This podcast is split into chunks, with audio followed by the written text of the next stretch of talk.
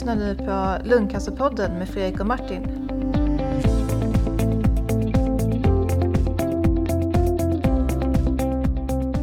Hej och välkomna till Lungcancerpodden. Ja, ny vecka och ny lungcancerpodd. Och eh, med mig som vanligt så har jag eh, lungläkare Martin Sandelin. Hallå. Tjena Martin! Tjena, tjena.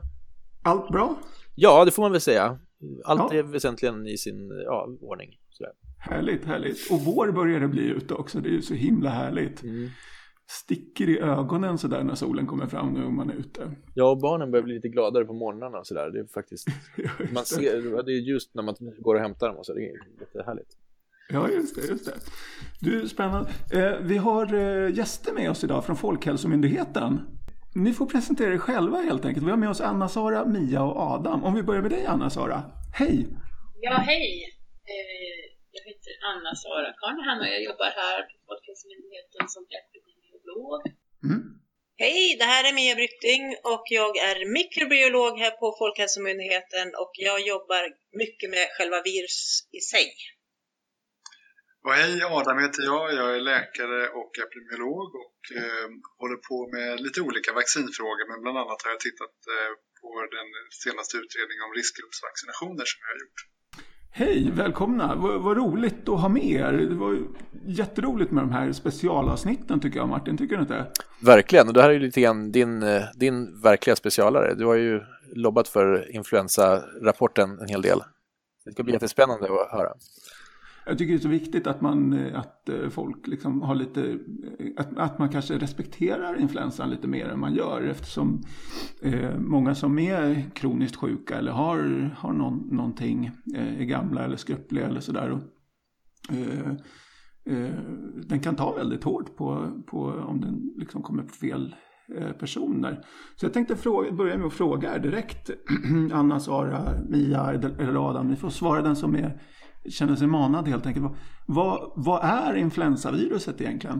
Ja, influensaviruset är egentligen tre olika virus. Man brukar prata om influensa A och influensa B och influensa C. Eh, Som tur är så att influensa C det är ett- virus som man väldigt sällan blir svårt sjuk utav så att man har nästan ingen diagnostik för influensa C. Men man vet att börjar man titta på dagis och så bland yngre barn så, så upptäcker man att det, eh, det cirkulerar influensa C där. Men det har vi egentligen ingen övervakning för. Men sen har vi influensa A och B. Eh, och eh, och när man tittar på A så finns det just nu två olika varianter som cirkulerar bland människor och när man tittar på influensa B så finns det också två olika varianter som cirkulerar bland människor. Eh, och i, av, i både influensa A och B så finns hela scenarier från att du märker inte ens att du blir sjuk. Du är helt symptomfri till att du blir riktigt svårt sjuk och eventuellt dör. Eh, så att det här att veta vilken influensavariant man har fått, det är faktiskt riktigt svårt att det, eh, se. Man, det är liksom, A och B kan ge exakt samma typ av milda eller svåra symptomer. Och så kanske jag ska bara nämna, vilka två varianter av influensa A finns det då? Jo, det är de vi brukar prata om, influensa A H1N1 som kom den, eh, under pandemin 2009 och så har vi H3N2. Eh, influensa A är jättespeciell på det sättet att det finns otroligt många olika andra varianter som cirkulerar bland de vattenlevande fåglarna. Och det är när sådana varianter kommer in hos oss människor och börjar börjar spridas hos oss människor som det blir en pandemi. Så det kommer vi kanske prata lite grann mer om sen. Så därför håller vi koll också på vad finns det bland fåglarna eller grisarna till exempel. Och när det gäller influensa B så är det så att det, det finns bara hos oss människor. Eh, så de två olika linjetyper man pratar om när det gäller influensa B, de kallas för Victoria eller Yamagata. Och någon av dem brukar alltid ingå i säsongsinfluensavaccinet. Men får jag komma med en liten fråga då som jag... För jag brukar alltid tänka så här att när man blir sjuk så tänker man shit nu är det influensan. Eh, och sen så om det går över på tre dagar och man liksom inte tror att man nästan ska dö under tiden så tänker man att det där var nog en förkylning. Men det skulle i princip kunna varit en liten influensa också. Ja, det kan det vara. Du, du, har, du har allt ifrån som sagt var inga symptom alls till att du blir riktigt rejält sjuk. Eh, det som man brukar säga som är de klassiska influensasymptomen, det är egentligen det här. Du, du skuttar ur sängen på morgonen och du är pigg och glad. Du går till jobbet och vid lunch tror du att du håller på att dö. Därför att du är helt plötsligt blir du väldigt svårt sjuk. Du får hög feber eh, och liksom hela den här sjukdomskänslan. Så det som är lite klassiskt för de, eh, influensasjukdomen när du verkligen får rejäla symptom, det är att du hastigt insjuknar. Och det har egentligen med att du har vissa signalsubstanser eh, i, i ditt immunförsvar som triggas igång väldigt starkt utav influensa. Och för influensa är en otroligt stark immuntryggare utav interleukin 6 som drar igång just feber, eh, sjukdomssymptomkänsla och drar, flyttar runt massa olika immunceller som är viktiga för immunförsvaret. Och då, då känner du dig rejält sjuk. För egentligen så har du bara virusreplikationen i luftvägarna. Men du känner ju av infektionen i hela kroppen och det är immunförsvaret som har dragit igång. Den här, du sa att influensa typ A där, att det var H1N1 och H3N2. Sen under den här pandemin 2009, hette inte den H5N1 eller något sånt? Nej, H5N1. Svininfluensan? Nej, ja just det. Den där som ni kallar för svininfluensan, det var faktiskt en H1N1. Eh, och egentligen är det så att eh, om jag ska dra historien så var det 1918 när vi hade spanska sjukan. Då var det så att det var en fågelinfluensa som smittade både grisar och människor. Man vet inte vilken ordning det var, men det spelar ingen roll. 1918 dog både grisarna och människorna utav den här influensatypen. Sen har den fortsatt att cirkulera bland grisarna och kallas därför den klassiska svininfluensan. Och så hos oss människor så hette det till slut så att liksom, ja, men det var den här säsong, säsongsinfluensan H1N1. Och säsongsinfluensan H1N1 den har liksom cirkulerat hos oss människor och när den här svininfluensan som ni kallar för, som heter den pandemiska influensan 2009, när den kom så slog den helt enkelt ut den gamla säsongsinfluensan H1N1. Och egentligen har de samma ursprung. Det är bara att eh, den där svininfluensan, den pandemiska influensan då, den har alltså cirkulerat hos grisarna sedan 1918. Eh, mm -hmm. och, mhm. och, kom tillbaka till oss helt enkelt sen. Jo, jag tänkte bara säga H5N1, förlåt. H5N1, det är en fågelinfluensavariant som går över till oss människor i flera omgångar. Och man har sett den, och det, det är ju den som har cirkulerat främst i Sydostasien och Egypten och orsakat många humanfall och där dödligheten är väldigt hög. Man pratar om att 60% av de diagnostiserade fallen har ju dött utav den infektionen. Men den har alltså inte kommit till våra breddgrader? Inte, inte som humansmitta. Men H5N1 orsakade ett utbrott bland fåglarna i Sverige 2006. Men vi har inte fått ett enda humanfall i Sverige. Vad är humanfall? Den, ingen människa har blivit smittad utav H5N1 i Sverige. Ah, okej. Okay. och det liksom är någon liten tweak på, på det här viruset som gör att det inte är så virulent hos människa? Eller är det att, att fåglarna i Sverige inte lever lika nära människor? Eller? Ja, det finns... Vi ska bena ut det lite grann. Om vi pratar om eh, H5N1 så är vi ju slarviga egentligen. För först och främst så ska vi säga att det finns en tweak med, med H5N1. Det är att den har en, en speciell egenskap. Vissa varianter av H5N1 har en speciell egenskap att den kallas för högpatogen. Eh, och när, när den kommer in i fågelbesättningar, eh, och till exempel med, med höns och kalkoner och så, då dör i princip alla fåglarna inom ett dygn. Eh, och, och den här egenskapen som gör att de blir högpatogen har ju också gjort att den har en förändrad egenskap eh, hos oss människor när vi blir smittade det viruset kan replikeras i hela kroppen och inte enbart i luftvägarna som en normal säsongsinfluensavirus kan göra. Så att på det sättet så är högpatogen fågelinfluensa värre att bli smittad av än vanlig fågelinfluensa. Den här högpatogena H5N1-infektionen eh, som cirkulerade 2006, ehm, den, den upptäcktes just genom att man såg döda viggar flyta omkring i en, en stor eh, bassäng eller man ska säga en ytområde eh, vid Oskarshamn. Eh, så att det, det, liksom, det påverkar även de vilda fåglarna så att de dog. Eh, och det var döda svanar bland annat i, i eh, Stockholmström. Så att eh, fåglarna blir sjuka och dör och det är en bra indikator för då ser vi att, att någonting pågår. Det finns ju andra fågelinfluensor som inte är högpatogena och där kan vi till exempel prata om H7N9 som cirkulerar just nu i Kina. Där har varit eh, många fall, det är femte vintervågen som pågår just nu. Det är inte ett högpatogent virus.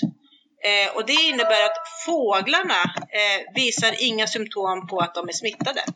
Vad, liksom, vad är risken att de här virusen, det, det låter ju inte så himla kul den där fågelinfluensan får man säga. Vad, vad är, finns det liksom risk att de där muterar och börjar smitta eh, människor? Jag menar som H1N1 då, svininfluensan, att den gick över till, till grisar och, och, och fåglar. Och, var det den vi kallade för spanska sjukan då? Den klassiska svininfluensan, den har ju sitt ursprung av spanska sjukan precis. Eh, hur, hur, är risken med att fågelinfluensa helt plötsligt börjar sprida bland oss människor? Det tittar vi på hela tiden. Varje gång vi ser kluster av fågelinfluensa hos människor, alltså när vi har en sån här zoonotisk infektion, så tittar vi på, har viruset förändrats på något sätt som gör att det har en större spridningsegenskaper bland oss människor? Eh, och eh, än så länge, vi ser vissa mutationer som verkar förändra vissa typer av virus till att de kanske blir mer benägna att vilja spridas bland oss människor.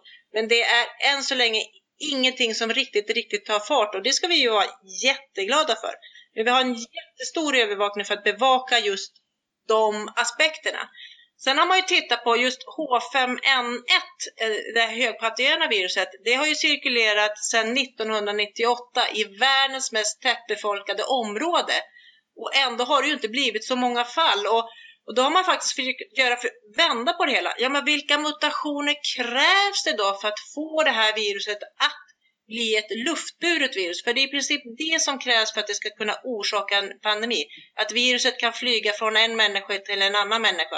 Eh, och för det är då man får en bra spridning på ett virus. Eh, och då har man kunnat identifiera att ja, men om vi lägger in alla de här mutationerna i de här olika generna på det här viruset så kan vi få det luftburet. Men i samband med det så upptäcker vi också att viruset förändrar sin eh, så att säga, svårighetsgrad. Helt plötsligt så dör man inte i samma benägenhet utav det viruset.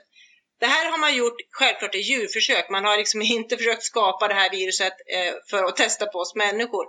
Och när man har gjort de här försöken så har det varit under strikta säkerhetsregler så att, så att viruset inte på något sätt skulle kunna komma ut och börja smitta oss människor.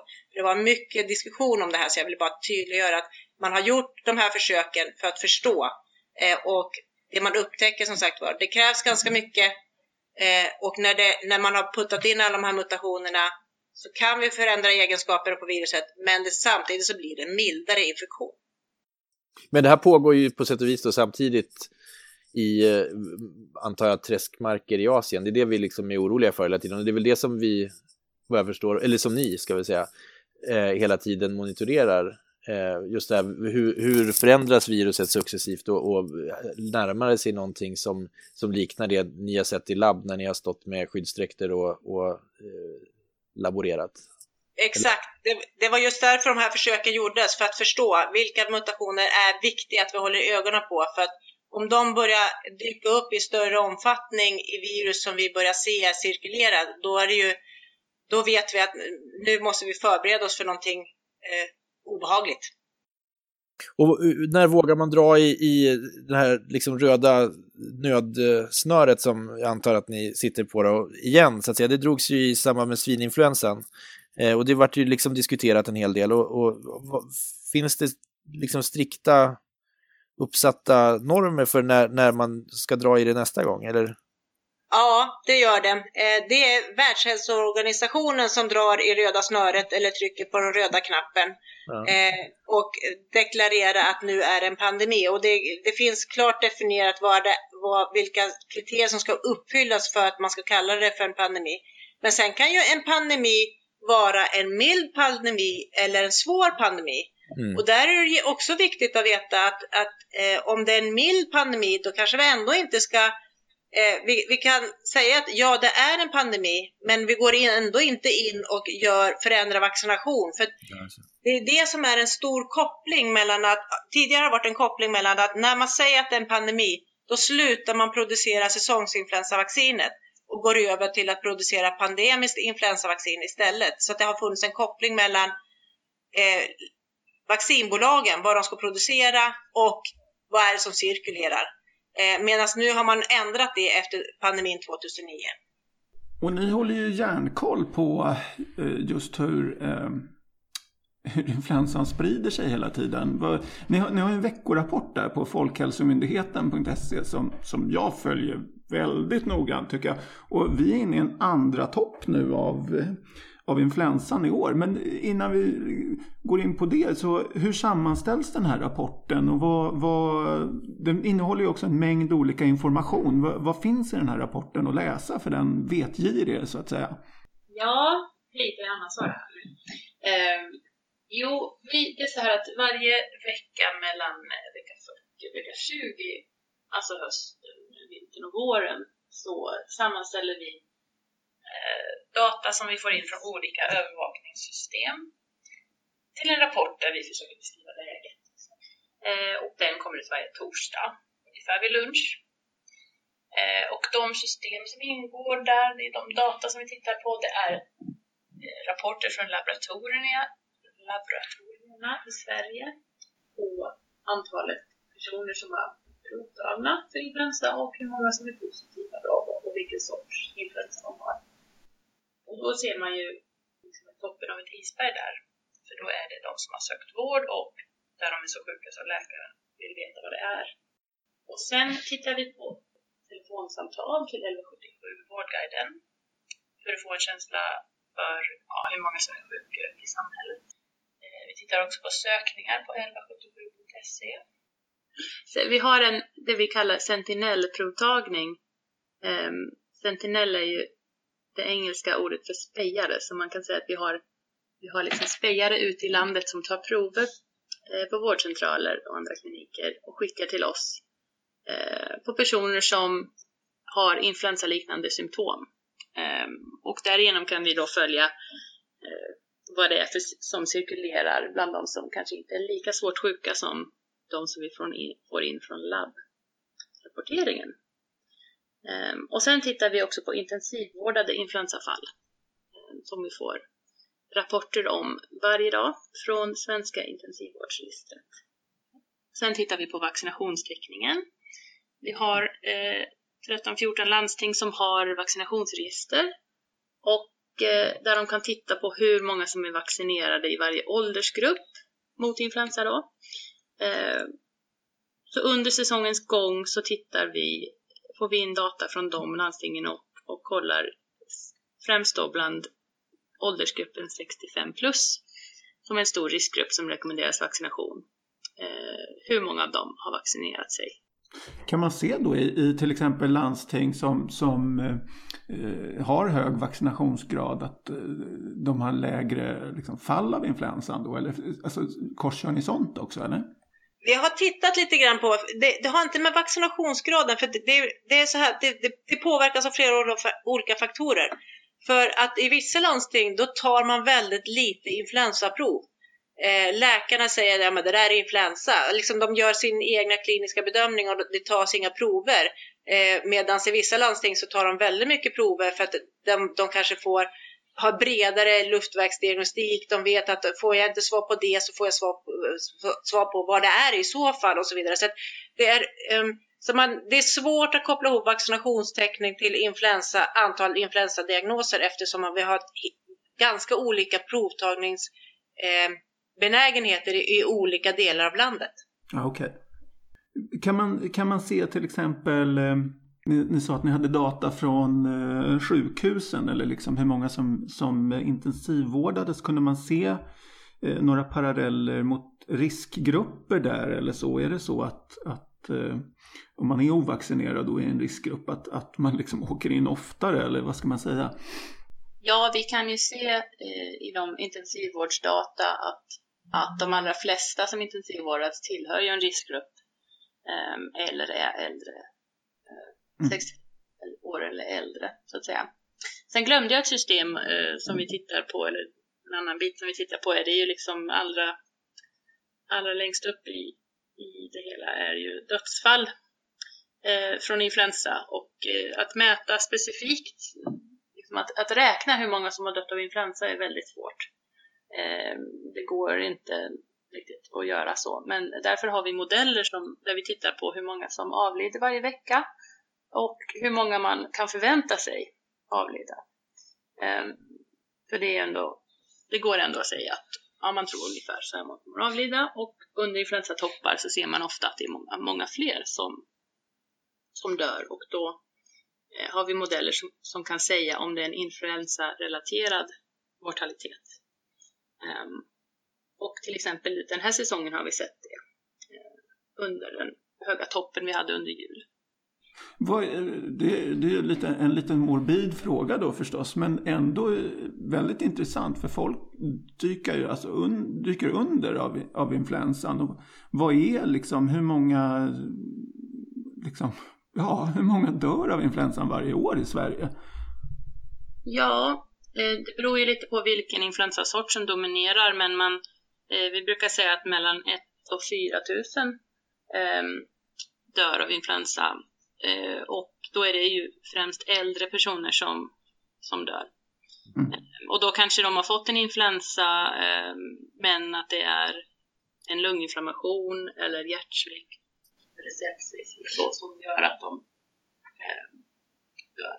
Och för det är väl det som ofta, om man då ska knyta an till lite grann huvudtemat för våran podd, just cancer och sådär, så, så så är det väl ofta just att influensan i sig kanske det, det finns väl de som dör av svåra respiratoriska eh, komplikationer och sådär också, men, men ofta så är det väl just att man kan få en förvärrad grundsjukdom eller att man inte kan få den behandling som, som, som man måste ha så att säga för att man är så himla tagen av influensasjukdomen. Ja, och precis eh, det är Adam här, det är precis det som också är grunden för riskgruppsrekommendationerna eh, och riskgruppsarbetet som vi har haft här det finns ju olika typer av riskgrupper. Dels är det då att om man har ökad risk för att få sjukdomen eller om man har ökad risk för att då få en värre sjukdom eller förvärrad grundsjukdom. Och vad gäller influensa så är det ju det det handlar om, att man antingen förvärrar sin grundsjukdom eller, eller får en allvarligare form av influensa. Mm. Finns det beräkningar på det också så att säga, hur många om jag får fortsätta anknyta på, på Fredriks lite morbida tema här om exakta dödstal och sådär. Men, men, men, hur många som dör så att säga av en om man ser till liksom de komplikationer som i samband med svininfluensan så då var det väl just det här att det var de ur de så att säga icke-riskgrupperna som kunde drabbas av extremt kraftiga eh, respiratoriska symptom och, och, kunde dö av det så att säga i pneumoniter och sånt där. Eh, men, men, har man en känsla för av de här 1000 till 4000 patienterna hur många det är som så att säga dör i en mera systemkollaps på grund av försämrat allmäntillstånd och, och grundsjukdom och hur många som dör av akuta komplikationer till influensan. Det är svårt att överblicka antar jag. Ja, det är otroligt svårt att överblicka. Samtidigt så gör vi så att på de som, eh, patienter som då intensivvårdas så gör vi så att vi tittar sen hur många av dem har, eh, lever 30 dagar efter de hade fått det vårdtillfället och, och diagnosen influensa. Mm. Eh, och, och sen också är liksom, har de rapporterats som riskgrupp eller inte. Så där försöker vi få fram det lite specifikare. Men det är självklart, det kan ju vara någonting helt annat. De dör i, i alla fall, det behöver ju inte vara influensan. Däremot så kan man ju säga att just den här pandemiska influensan som, som började cirkulera 2009 som gör att mer yngre personer kan bli riktigt svårt sjuka. Och där kan man, har ju, man ju tittat lite grann på de här som har blivit, krävt ECMO-vård, alltså när man, man, lungorna blir så pass påverkade så att man kan liksom inte använda dem för att syresätta sitt eget blod. Eh, och där har man ju en, en liksom ganska tydlig bild på vilka är det som har hamnat där och, och hur det ser ut och deras utfall. Men dilemmat är ju fortfarande, även de som hamnar där, så är det ju det är pålagring av bakteriella infektioner som, som gör att det liksom kanske blir det som de stupar på helt enkelt. Att det är virusinfektioner som gör att de blir så dåliga så att de hamnar där. Men sen är det andra eh, komplikationer som tillstöter. Så det är jättesvårt att skapa en, en tydlig bild hur många dör i respektive kategori av riskgrupper. Och, och för, det var ju så otroligt, jag, som sagt, jag, jag jobbar ju bara inom onkologi i princip och, och eh, har ju tappat mycket av kunskapen kring, kring eh, influensa, eh, profylax etc. Men, men förut så var det ju oerhört mycket diskussion kring Tamiflu och sådär. Och hur är det, det, det, har man ju inte hört talas om så mycket. Man får inga sådana här annonser på konstiga mejl och så eh, om att köpa Tamiflu längre. Hur, hur mycket används det och har det effekt på de influensasorter som kommer nu? Jajamensan, jag har precis sammanställt att alla de virus som vi har karaktäriserat är känsliga mot de, eh, de närmdashämmare som vi har. Det finns ju två olika varianter utav eh, Tamiflu är en och, och eh, Relenza är en annan. Eh, och eh, det är faktiskt i vår veckorapport eh, som vi då skriver ihop varje vecka så har vi faktiskt i inledningen påtalat att just i år så ser vi att vaccinet skyddar inte till 100% så använd antiviraler för att eh, speciellt de som tillhör riskgrupperna så att de inte blir så svårt sjuka. Så att alltså har man en patient som kommer in trots att de har vaccinerats eh, och, och, har influensa så ska man ge antiviral för att undvika att de blir svårt sjuka. Vad gör det här antivirala medlet eh, Tamiflu då, eller eh, brutal, hette den det. V vad gör det? Mm, slår den ut viruset? Är det liksom som ett eh, huvudvärkstablett mot viruset?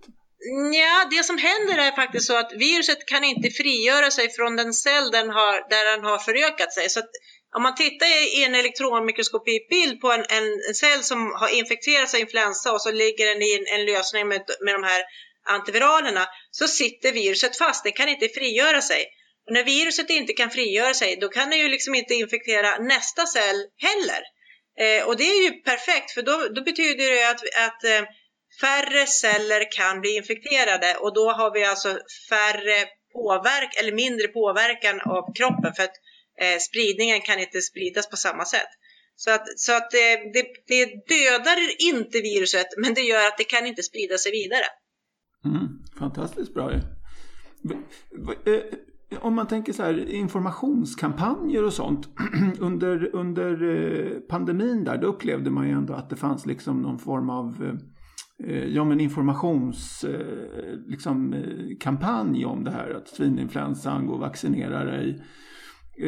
Och ibland när man går till akuten så här under, under influensatider då kan man ofta se handskrivna lappar att kom inte in här om du har influensan eller, eller kräksjukan.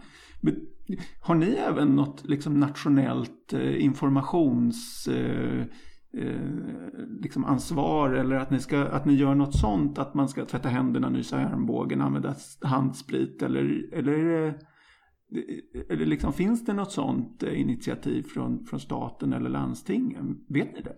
Ja, alltså i nuläget så, så har vi härifrån Folkhälsomyndigheten inte någon direkt uppgift att, att upplysa allmänheten. Så. Vi, vi råkar ju göra det ofta via media, så att säga. Ehm, och då är det klart att vi lyfter att man liksom ska tvätta händerna, nysa armbågen och så. Mm. Ehm, men det är landstingen som ansvarar för vaccinationskampanjerna lokalt och eh, också sådana här, det kan ju också vara sjukhusspecifikt. Mm. Hur stor effekt har det då? Så att säga, kan man se det på något sätt? Alltså i samband med de här, där det var pandemi och, och, och, och, lite hysteri och sådär. Och, och, vi försökte nysa i armvecket allihop och... och uh, Sjunga Blinka lilla stjärna när vi tvättar händerna. Ja, men spritade oss, spritade oss uh, och, och sådär. Uh, hur, hur, kunde man se någon, någon tendens av liksom informationseffekt där? Att... ja, absolut en informationseffekt. Därför, eh, nu är det Mia igen. Det, vi vet att varannat år så får vi väldigt mycket av RS-virus som cirkulerar. Det drabbar främst eh, små barn men även äldre. Eh, och samma år som vi hade pandemin, alltså samma höst, då väntade vi på att RSV-säsongen skulle dra igång. Men den kom aldrig. Därför den tvättades bort. Eh, och sen när hela influensavågen var över och folk började släppa på det här med att tvätta händerna så bra och sådana saker. Då kom RS-viruset. Så vi försköt hela den, den eh, biten genom att vi var så otroligt duktiga på handtvätt och, och handsprit. Eh, och det fanns många andra sådana här klassiska smittor eh, på grund av dålig hygien som verkligen sjönk i samband med hela den här sommaren eh, och hösten där vi tvättade händerna riktigt, riktigt bra. Så att ehm, ja, det är det jag försöker alltid förmedla. Även om kanske handtvätt inte är världens bästa effekt mot just influensan. Den hjälper till att minska smittorisken med influensa men det är inte ett hundraprocentigt skydd. Så skyddar det mot väldigt mycket annat.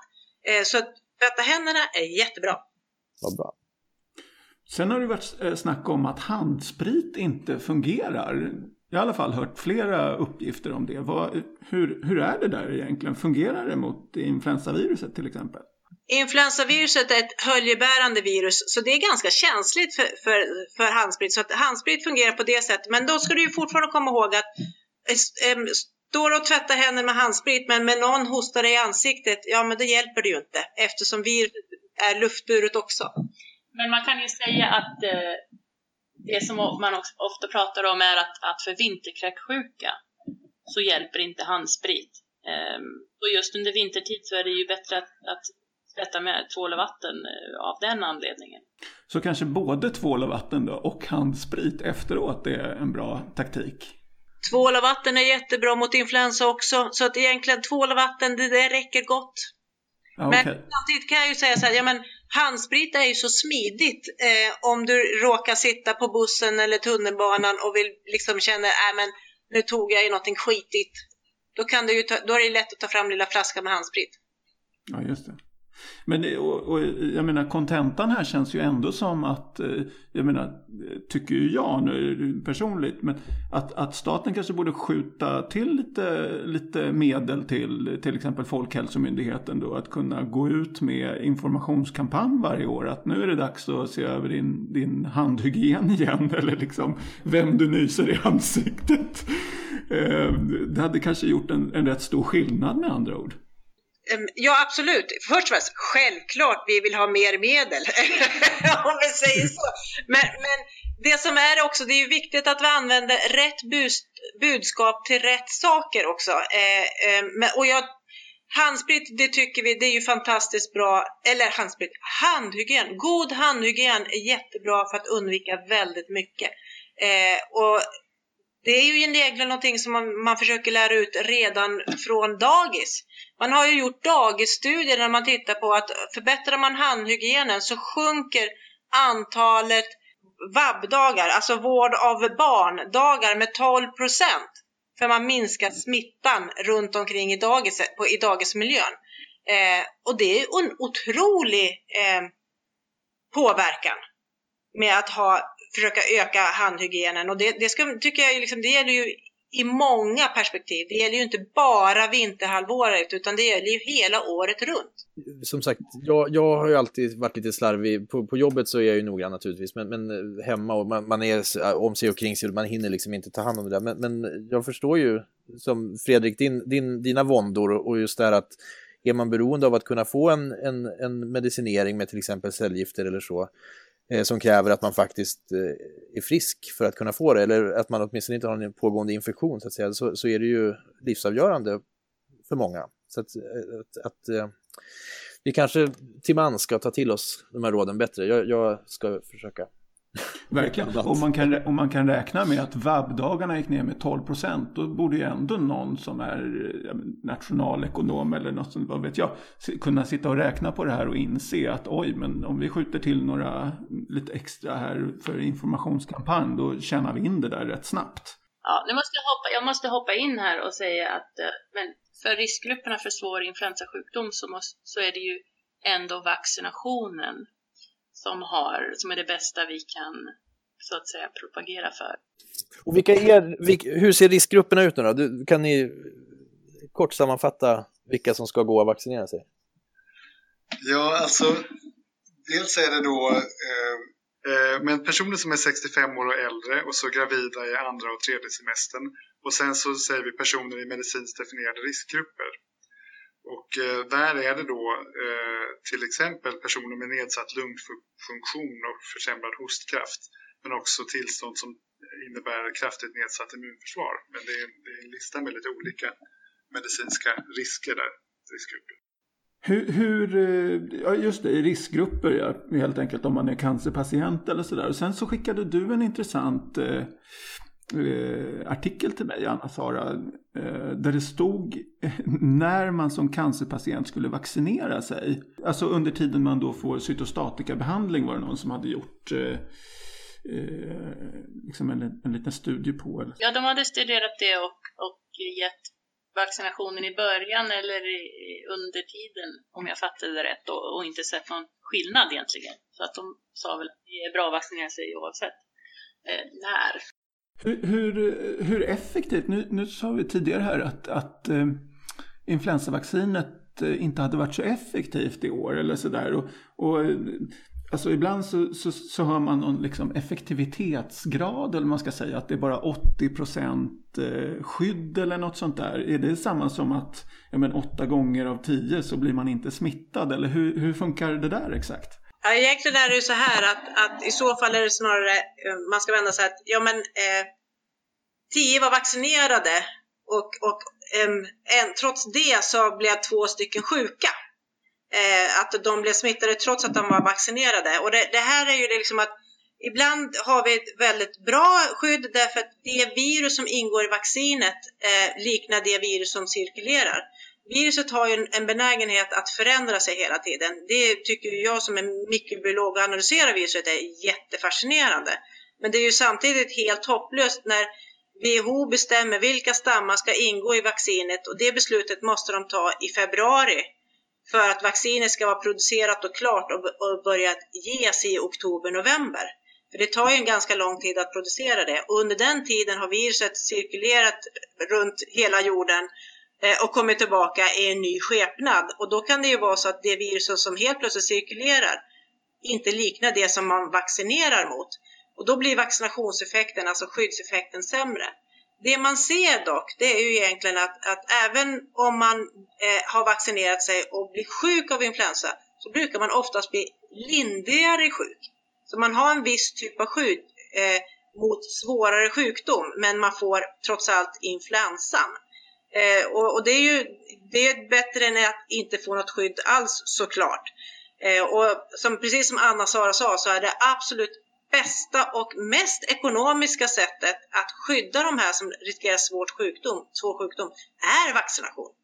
Och det är ju därför vi även bland annat rekommenderar eh, att vi ska ha det här som ett riskgruppsvaccination på, på statlig nivå.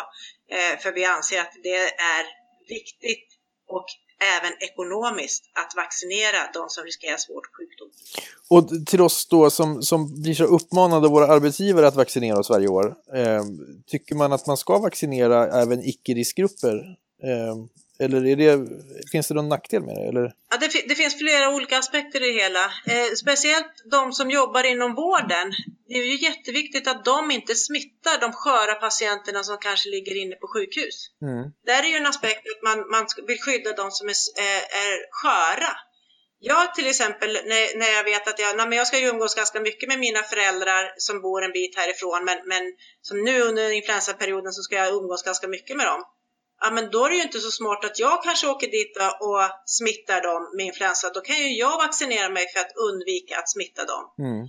Sen kan det ju också vara så att, ja men ärligt talat, jag hinner inte med, jag orkar inte eller jag har småbarn hemma som kanske inte jag vill smitta. Ja men då kan jag ju vaccinera mig på grund av det. Eller jag ska åka på väg på världens bästa jorden runt-resa, jag vill inte bli sjuk. Mm. Eh, så absolut kan vi som inte tillhör eh, riskgrupp att vaccinera oss för att skydda någon annan eller för att vi inte själva vill bli sjuka helt enkelt. Mm. Sen kan man ju säga så att egentligen eh, ett antal influensa eh, infektioner under ens livstid innan man har blivit eh, liksom till åren kommen så att man, man kanske börjar tillhöra riskgrupper och sånt. Det kan jag tycka egentligen är bra för man efter att ha genomgått en influensainfektion så har du ett bredare svar och ett långvarigare svar än om du har bara vaccinerat dig. En influensavaccinationsspruta ger egentligen bara skydd upp till 6 till 9 månader beroende på vem du är som vaccinerar, vilken ålderskategori du tillhör, vilken typ av vaccin du använder. Ehm, så att på det sättet, men däremot så brukar man säga att har du haft en influensa, säg AH3N2 infektion så har du nästan skydd uppemot ja, ett antal år tills viruset har förändrat sig så mycket så att din kropp känner inte igen det längre så du kan få en ny infektion utav det viruset. Eh, så att eh, genomgångna infektioner eh, har ju, är ju positivt på det sättet eftersom du har ett mer långvarigt skydd. Men samtidigt som det finns, det är, alltså, det är otroligt lite biverkningar med det vanliga säsongsinfluensavaccinet. Så därför är det liksom, vill man inte smitta någon annan eller man känner att nej men i år har jag så mycket annat jag planerar att göra. Ja men då, då kan man absolut vaccinera sig. Vad bra. Och det tycker jag det ska jag ta med mig. Eh, definitivt. Jag har alltid funderat så lite fram och tillbaka. Blir, om man håller på att börja fundera då blir det liksom inte av. Nu ska jag låta sköterskorna sticka mig i fortsättningen. när de kommer med sina sprutor. De brukar komma på mottagningen ibland. Eh, och då brukar jag som ducka. Okay. Men, ja, det ska jag göra i fortsättningen. jag kan tänka mig. Alltså, anledningen till att jag duckar tror jag är lite grann för att jag har en om jag, vi kanske kan avsluta här med en liten anekdot från mitt tidigare liv som brevbärare när jag hade studieuppehåll ja, för, för 20 år sedan. Eh, så erbjöd eh, då arbetsgivaren alla brevbärarna på vår postiljonstation att vi skulle få gå till den närbelägna vårdcentralen för att vaccinera oss. Eh, och jag och min brorsa som jobbade där också, vi, vi nappade på erbjudandet. Vi var de enda på hela, hela kontoret som nappade. Eh, och sen så gick vi dit och så fick vi våran spruta och sen så hade jag lite ont i huvudet vill jag minnas på kvällen och kände så åh gud det här var jobbigt. Eh, och sen så tre dagar senare så var typ hela kontoret utom jag och min bror sjukskrivna för, på grund av influensa. Det kunde inte gärna vi skylla på. Eh, vi fick ju dela ut en sjuk massa post då i typ en vecka framöver. Eh, men, men så, efter det har jag väl liksom känt så här, eh, lite skepsis inför... Jag håller med, just för oss vårdpersonal så är det faktiskt väldigt viktigt att vi, vi, vi är friska på jobbet. Det är ju ingen snack om den saken. Fin studie på vaccineffekter. Ja. Verkligen, ja, det var ju väldigt påtagligt, så kan jag säga. Eh, inte minst just den arbetsbörda som man fick över sig, herregud. Ja, men hörni, vilket otroligt spännande samtal. Ja, det var det verkligen. Det var Tack. helt otroligt eh, informationsrikt och man känner att man har verkligen blivit peppad att, att eh, jag vet inte, om, om, allt om influensan och liksom mycket intressanta siffror. Det var verkligen eh, spännande det här. Jag menar tusen tack att ni tog er tid och, och ville vara med. Nu gick hela, hela er lunch antar jag. Nej då.